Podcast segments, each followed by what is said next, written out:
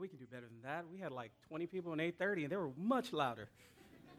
now, guys, good morning. Welcome to Christ King Ferndale. Uh, for those of you who don't know me, my name is Clark, and I am the worship director and the youth pastor here. And I'm excited for this morning because of uh, we're starting a new series called Small Things.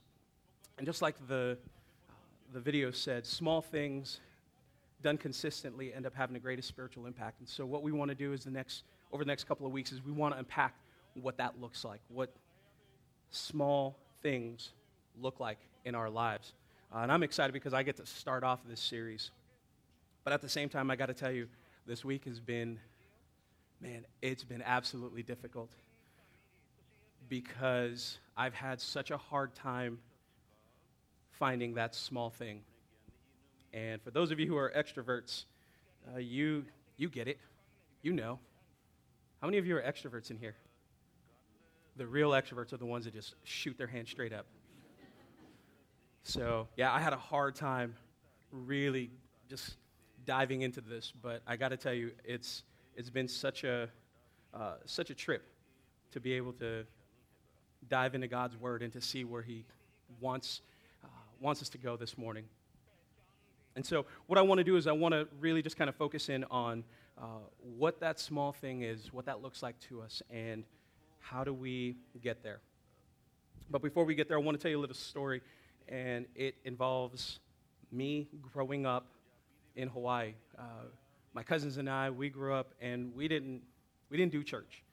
Uh, so as a teenager, we, yeah, we didn't really hang out in church. So we didn't know how to do the whole church thing. And we had a youth pastor that uh, just loved us. Like he just absolutely poured out into us. What he would do is he would come and pick us up every, every day after school. He'd pick me and my cousins up, and we'd go and play pick up basketball uh, at the local park with drunk old guys. Uh, and then after we were done beating those guys, we'd go and hang out and just sit on his tailgate at 7 Eleven and drink Slurpees and just hang out. We did that for like six months straight. And when I look back on it, I realized that during those first six months, never once did he talk about Jesus. Never once did he do anything in that setting. All he wanted to do was just hang out with us.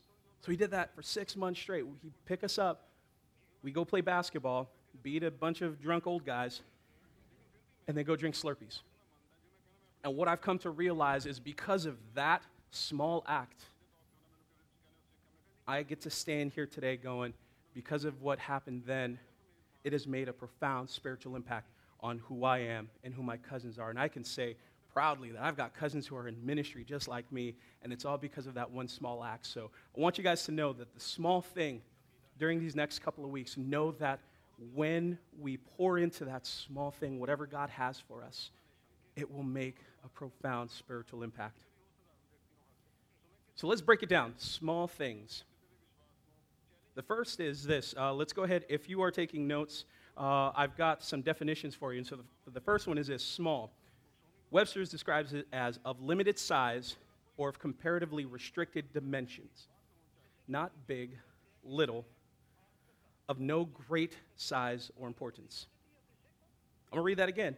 Of limited size, of comparatively restricted dimensions, not big, little, of no great size or importance. Small. So, we've got small, and then we've got things. Webster's defines things as this it says, some entity, object, or creature that is not or cannot be specifically designated or precisely described. So, just something general. And the reason why we're using the term small things is because what that looks like to us, to each one of us, could be different. So, as we unpack this over the next couple of weeks, I want you to really understand what that is, what that looks like for us. Small things done over a long period of time create the greatest impact. So, I want to do a little quiz for you. Small things. Uh, I'm going to say uh, something large and how it begins. So, uh, for example, a marathon. A marathon begins with one step. Exactly. Thank you. Thank you. Makes me happy. All right, here we go. Next one a recipe. A recipe begins with one ingredient. Man, you guys are on it. I love it. This is great. Here we go. A song. A song begins with, oh, man. You guys, wait, did you put that up before? Okay, cool. Just checking. You guys are awesome. Sweet. That makes me happy. You guys aren't cheating. All right. Next one. And this one I actually had to talk with a buddy of mine because I was trying to get an idea of what he was coming from. But a revolution begins with one change. Exactly. Revolution begins with one change. Uh, without that change, we cannot revolt. Without that change, there is no revolution. Next one, a life. A life begins with one breath. Ah, I'm going to go even deeper than that and say a life begins with one heartbeat. A life begins with the first heartbeat. A fortune. A fortune begins with one dollar. I love going into restaurants and seeing, seeing that dollar bill just framed and then being able to talk to people about that who have that framed dollar bill and to know that it was because of that first dollar that they were able to say, all right, we can do this. So fortune begins with one dollar. And finally, a change. A change begins with one decision. I don't know how many of you guys were here when I spoke uh, for New Year's and talking about New Year, New You, and talking about changing. And all that deals with wanting to change and making that decision to change. Without those decisions, without making that first decision, we cannot change. So, all of these things, from marathons to recipes to songs, they all start small. Here's the crazy thing is we as a society, we as humanity, we are always drawn towards the next big thing. That's what the world is always asking. What is the next big thing? What's the next big thing? It could be the Super Bowl, it could be NBA championship, the World Series. Someone in the first service threw out the Masters. The Masters are on right now. It could be anything uh, in, that, in that realm. I've got my green socks because uh, Seahawks, go Hawks. I wanted to show that to Howie here. So, those of you who don't know, Howie's a 49ers fan, so. Oh, just, I'm messing. My son actually chose those for me, so. It could be the next medical breakthrough, uh, the cure for cancer, uh, the cure for baldness, something. It, it, I, am going to go with that. I'm just going to go with that. Uh, could be the next market upswing or startup business, the next Facebook, the next Twitter, the next uh, Snapchat, the next big thing. Or could be a celebrity, the next Justin Bieber. Wow, it was funny that you, it's funny that I, I, I have one. Uh, thanks, thanks, Rich. I threw that out in first service, and first service are, are a bunch of. Uh, I love them, but they're a bunch of older people. So when I threw out the next Justin Bieber, I had groans like all over the place. Like it, it, it was, it was a good like two minutes of. Uh. I was like, come on, Justin Bieber's great. He had purpose. It was an awesome album. I'm a, I digress. I digress. I, am a youth pastor, so I digress. So. Uh, yeah, so it could be the next Justin Bieber. Uh, or this one, the next Apple product, the next iPhone. And I'm going to go ahead and put myself in that category. Oh my gosh. Uh, iPhones, Apple could, could come out with uh, the worst product, and I guarantee you, I'm going to buy it. Because that's the next big thing. iPad Pro, boom, sold. iPhone 7, boom, sold. Because that's the next big thing. And it could be a life transition, uh, getting married, having children or could be a job promotion. There's so many next big things. And it got me wondering why are we drawn, as humanity, why are we drawn towards the next big thing? And in researching, I've come to find the next big thing is such a draw for us as humans because we, uh, the next big thing uh, tends to make us feel successful. We get a job promotion, we're moving up the ranks, makes us feel successful. The next big thing is such a draw because it also makes us feel like we're in control. It's also a draw because it makes us feel superior. I will whip out my iPhone 6 in front of people with flip phones and ask them what they need and talk to Siri because I am superior the next big thing is such a draw because it makes us feel superior. It also makes us feel secure. I'm going to go back to the iPhone 6. I can do Touch ID, and no one else can get into my phone. I feel secure. The next big thing is a draw because it also makes us feel significant. We tend to pour everything into that next big thing and it makes us feel significant. And finally, I believe the next big thing is such a draw for us because we believe that bigger equals better. Bigger equals better. That's what we believe. But here's something else I found out. Here's what happens when we strive for bigger bigger ends up leaving us tired. We end up getting tired, always trying to keep up. Bigger also ends up leaving us overwhelmed, where we become anxious. We, become, we feel out of control, we become stressed because we're always striving for bigger. Bigger will end up leaving us discontent and wanting more. iPhone, new iPhone came out. I want that. I actually remember when I got my first iPhone. It was the iPhone 3GS back in 2008. I, yeah, I was going to say, I, I know the date for crying out loud. Because as soon as the iPhone 3GS came out, I was like, sweet, I'm going to get that. And then the iPhone 4 came out, ah, I got to get that. And then the iPhone 5 came out, ah, I got to get that. And now I'm at the iPhone 6. We become discontent because we are looking for bigger.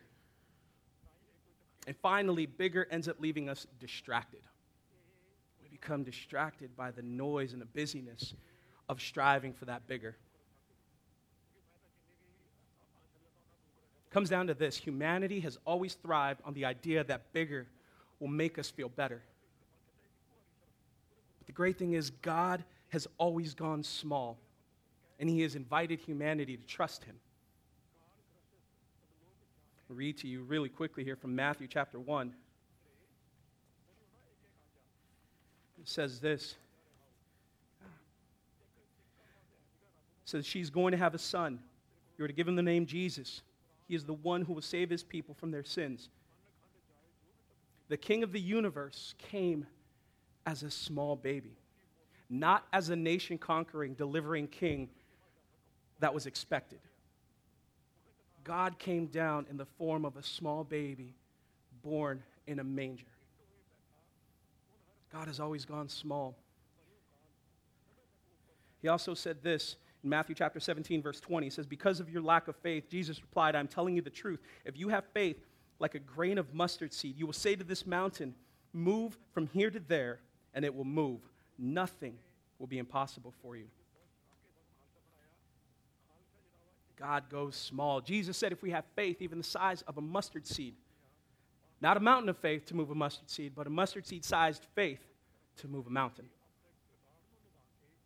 Jesus also says in Mark 9 35, says this. It says, Jesus sat down and called the 12. If you want to be first, he said, you must be last of all and servant of all. Jesus said, if we want to be great in his kingdom, we must take a small role and become servant of all not contingent on the self glorifying acts of greatness. We must be small. And finally, in Luke 16, it says this Someone who is faithful in a small matter, Jesus continued, will also be faithful in a large one. Someone who is dishonest in a small matter will also be honest, dishonest in a large one. So Jesus has told us if we are faithful in the small things, we would be entrusted with the bigger things. But I want you to realize the small things to Jesus, they matter. And it's not up to us to let someone else worry about them. Humanity wants God to reveal himself in big ways when they have big needs. But the cool thing is, God uses small things to help his children know and to trust him in everything. And so from there brings up the question how does God speak to his children? And I've come to realize that God speaks to his children in a still small voice. And that's where we come to our scripture passage for this week. And it's 1 Kings chapter 19, verse 11 through 12. And it says this It says, Go out and stand before me on the mountain, the Lord told him. And as Elijah stood there, the Lord passed by, and a mighty windstorm hit the mountain. It was such a terrible blast that the rocks were torn loose. But the Lord wasn't in the wind. And after the wind, there was an earthquake, but the Lord was not in the earthquake. And after the earthquake, there was a fire, but the Lord was not in the fire. And after the fire, there was a sound of a gentle whisper. When Elijah heard it, he wrapped his face in his cloak and went out and stood at the entrance of the cave. So I want to give a little context to this story. Uh, for those of you who don't know, Prophet Elijah, just the previous chapter, had gone up against the prophets of Baal on Mount Carmel. And this is one of my favorite stories because this is where God reveals himself in such a mighty way. So the prophet Elijah goes up against the prophets of Baal, and he says, Let's have a contest. We're going to build, a, build an altar, and the first person's God to come down and rain fire on this altar uh, will be the God that the Israelites serve. I believe that Elijah was doing this with the intention of changing the heart of King Ahab and his wife, Queen Jezebel. And so, story goes the prophets of Baal, they're praying, they're lifting up their voices to this idol, nothing happens. And then it's Elijah's turn, and he comes up and he builds a trench around this altar. Then he starts pouring water over this, so much so that the entire trench is full of water and the wood is super soaked, so you can't, there's no way that we could uh, light, this, light this altar on fire.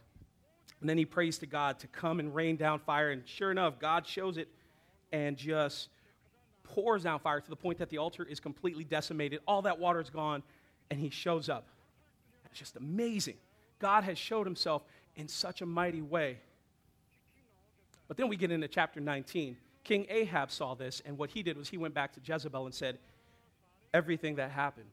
So Jezebel, who was a lover of this idol Baal, decides that she's going to send a death threat to Elijah. She tells Elijah, uh, May God deal with me ever so severely if you don't end up like those prophets. So here we go. How does Elijah go from being so confident in the power of God? Here you have something that's just, just a mighty showing of God. And here he is standing there confident to running away, running and fearing for his life. I believe Elijah was counting on the revelation of God on Mount Carmel to change King Ahab's heart. But instead, he was met with a death threat. And for someone who trusted that God revealing himself in such a mighty way, no less that would change the hearts, and have that not happen becomes disheartening. So he runs away, giving up on drawing Israel to God. And here he is right now. He's on Horeb, the mountain of God, and he's just pouring out his heart. He's lamenting. He's saying, God, I'm done. I'm done. I don't want to deal with this anymore. Just go ahead and take me now. Kill me now.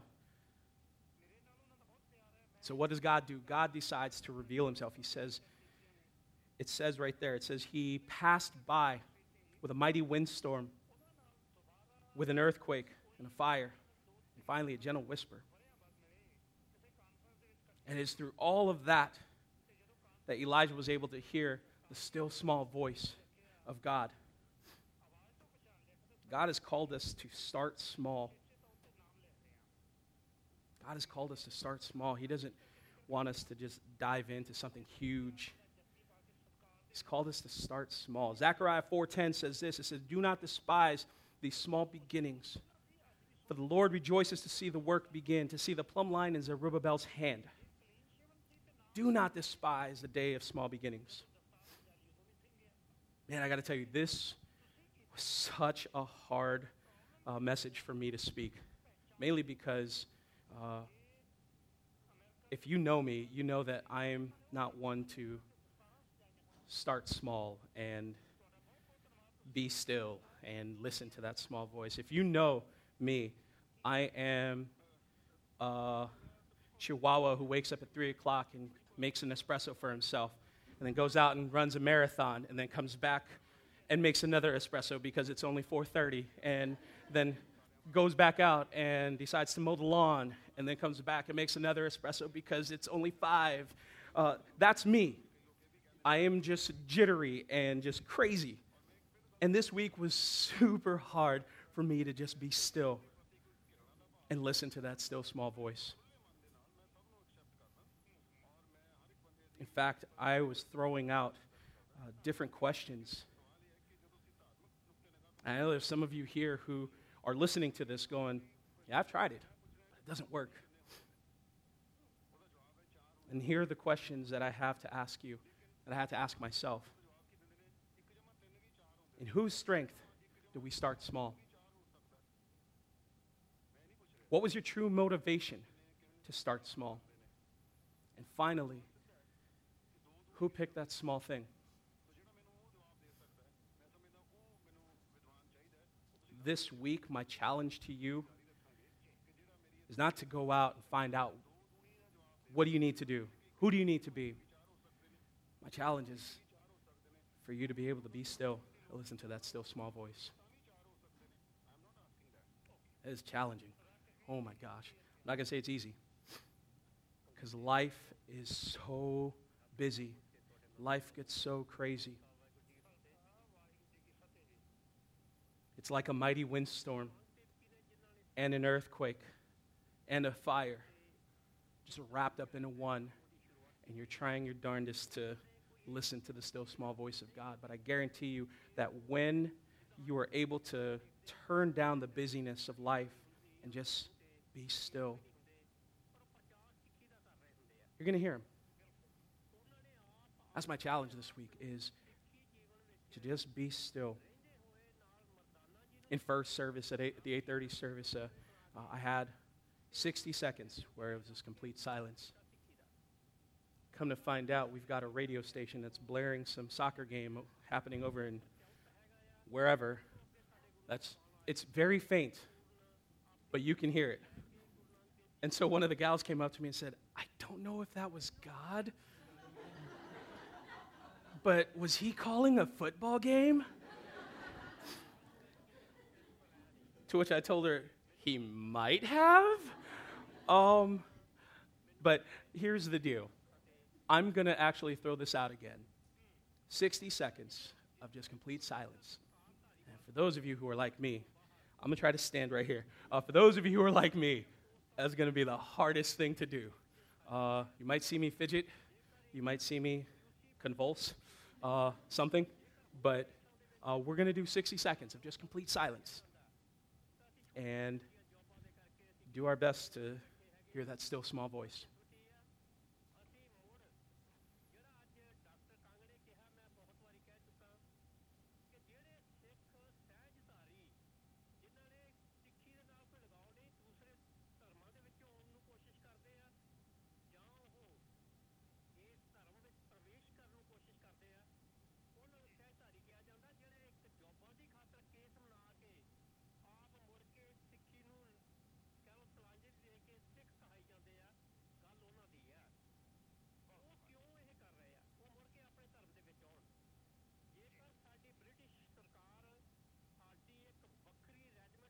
Still small voice. If you heard a football game, awesome. But I challenge you this week to find those times 60 seconds, two minutes, five minutes, but to just be still. I'm challenging myself because, man, that's, that's difficult. Uh, but I believe that's where God calls us to start. To start with listening to that still small voice. Because small things done consistently and over a long period of time end up having the greatest spiritual impact. I can tell you right now, I'm proof of that. I am proof that when we are consistent with that small thing, it makes such a great impact, not only on ourselves, but on those around us. I'm not even going to tell you guys how to listen to that small, still small voice because there's so many things that we could do, so many things that we could try. What could work for me probably won't work for you. But I do challenge you to try this week to be still and listen to that still small voice. We tried uh, this morning we were changing things up because what I want to do is I want to close out the service this morning, not with a closing song, but just in quietness. Just finding that time. I'm going to invite the prayer team to come on up here in just a little bit. I'm going to play a song. Have the lights down so you guys don't see me fidgeting up here. Just moving because I want you guys to stay focused on being still and finding that still small voice. What that looks like today, what that looks like tomorrow. And then next week, we're going to come back and we're going to unpack those small decisions that we make and how that when we start focusing on those small decisions, how that will create the greatest impact, not only for us, but for those around us as well.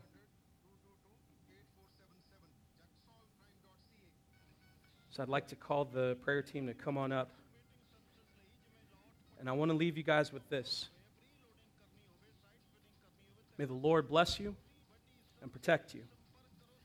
May the Lord smile on you and be gracious to you. May the Lord show you his favor and give you his peace. Guys, I am super, super excited that we get to do this, that we get to hang out, we get to enjoy what God has done. There's amazing things happening, not only here at uh, Christ King Ferndale, there's amazing things happening here in Ferndale as a community. And I'm super excited to be a part of that. And I know that as we continue to do life together, as we continue to do those small things individually, that together they start to impact those around us.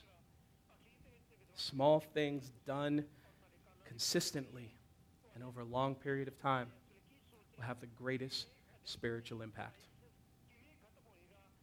I want to thank you guys for coming and spending time with us. Again, if you're new, we are super excited to have you here. We hope that you will come back and join us next week as we continue this series.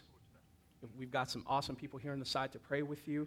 Uh, if you have a prayer need, if you've got anything on your heart, these guys are amazing, amazing people to pray with. Please don't leave without coming to see them. But we invite you to come on back next week because uh, this series is going to it, it's going to change. It's going to change a lot of people. It's going to change a lot of uh, how we look at the things that we do how we look at uh, who we are, not only for ourselves, but for those around us. I challenge you, challenge you to find that still small voice. Again, thank you so much for coming. We're going to close out now. I'm going to have these guys turn the lights off so you guys don't see me fidget around here. We're going to play some music, but once you are ready to go, the doors are going to open. Feel free to head out. Thank you again for joining us. Have a great week, everyone.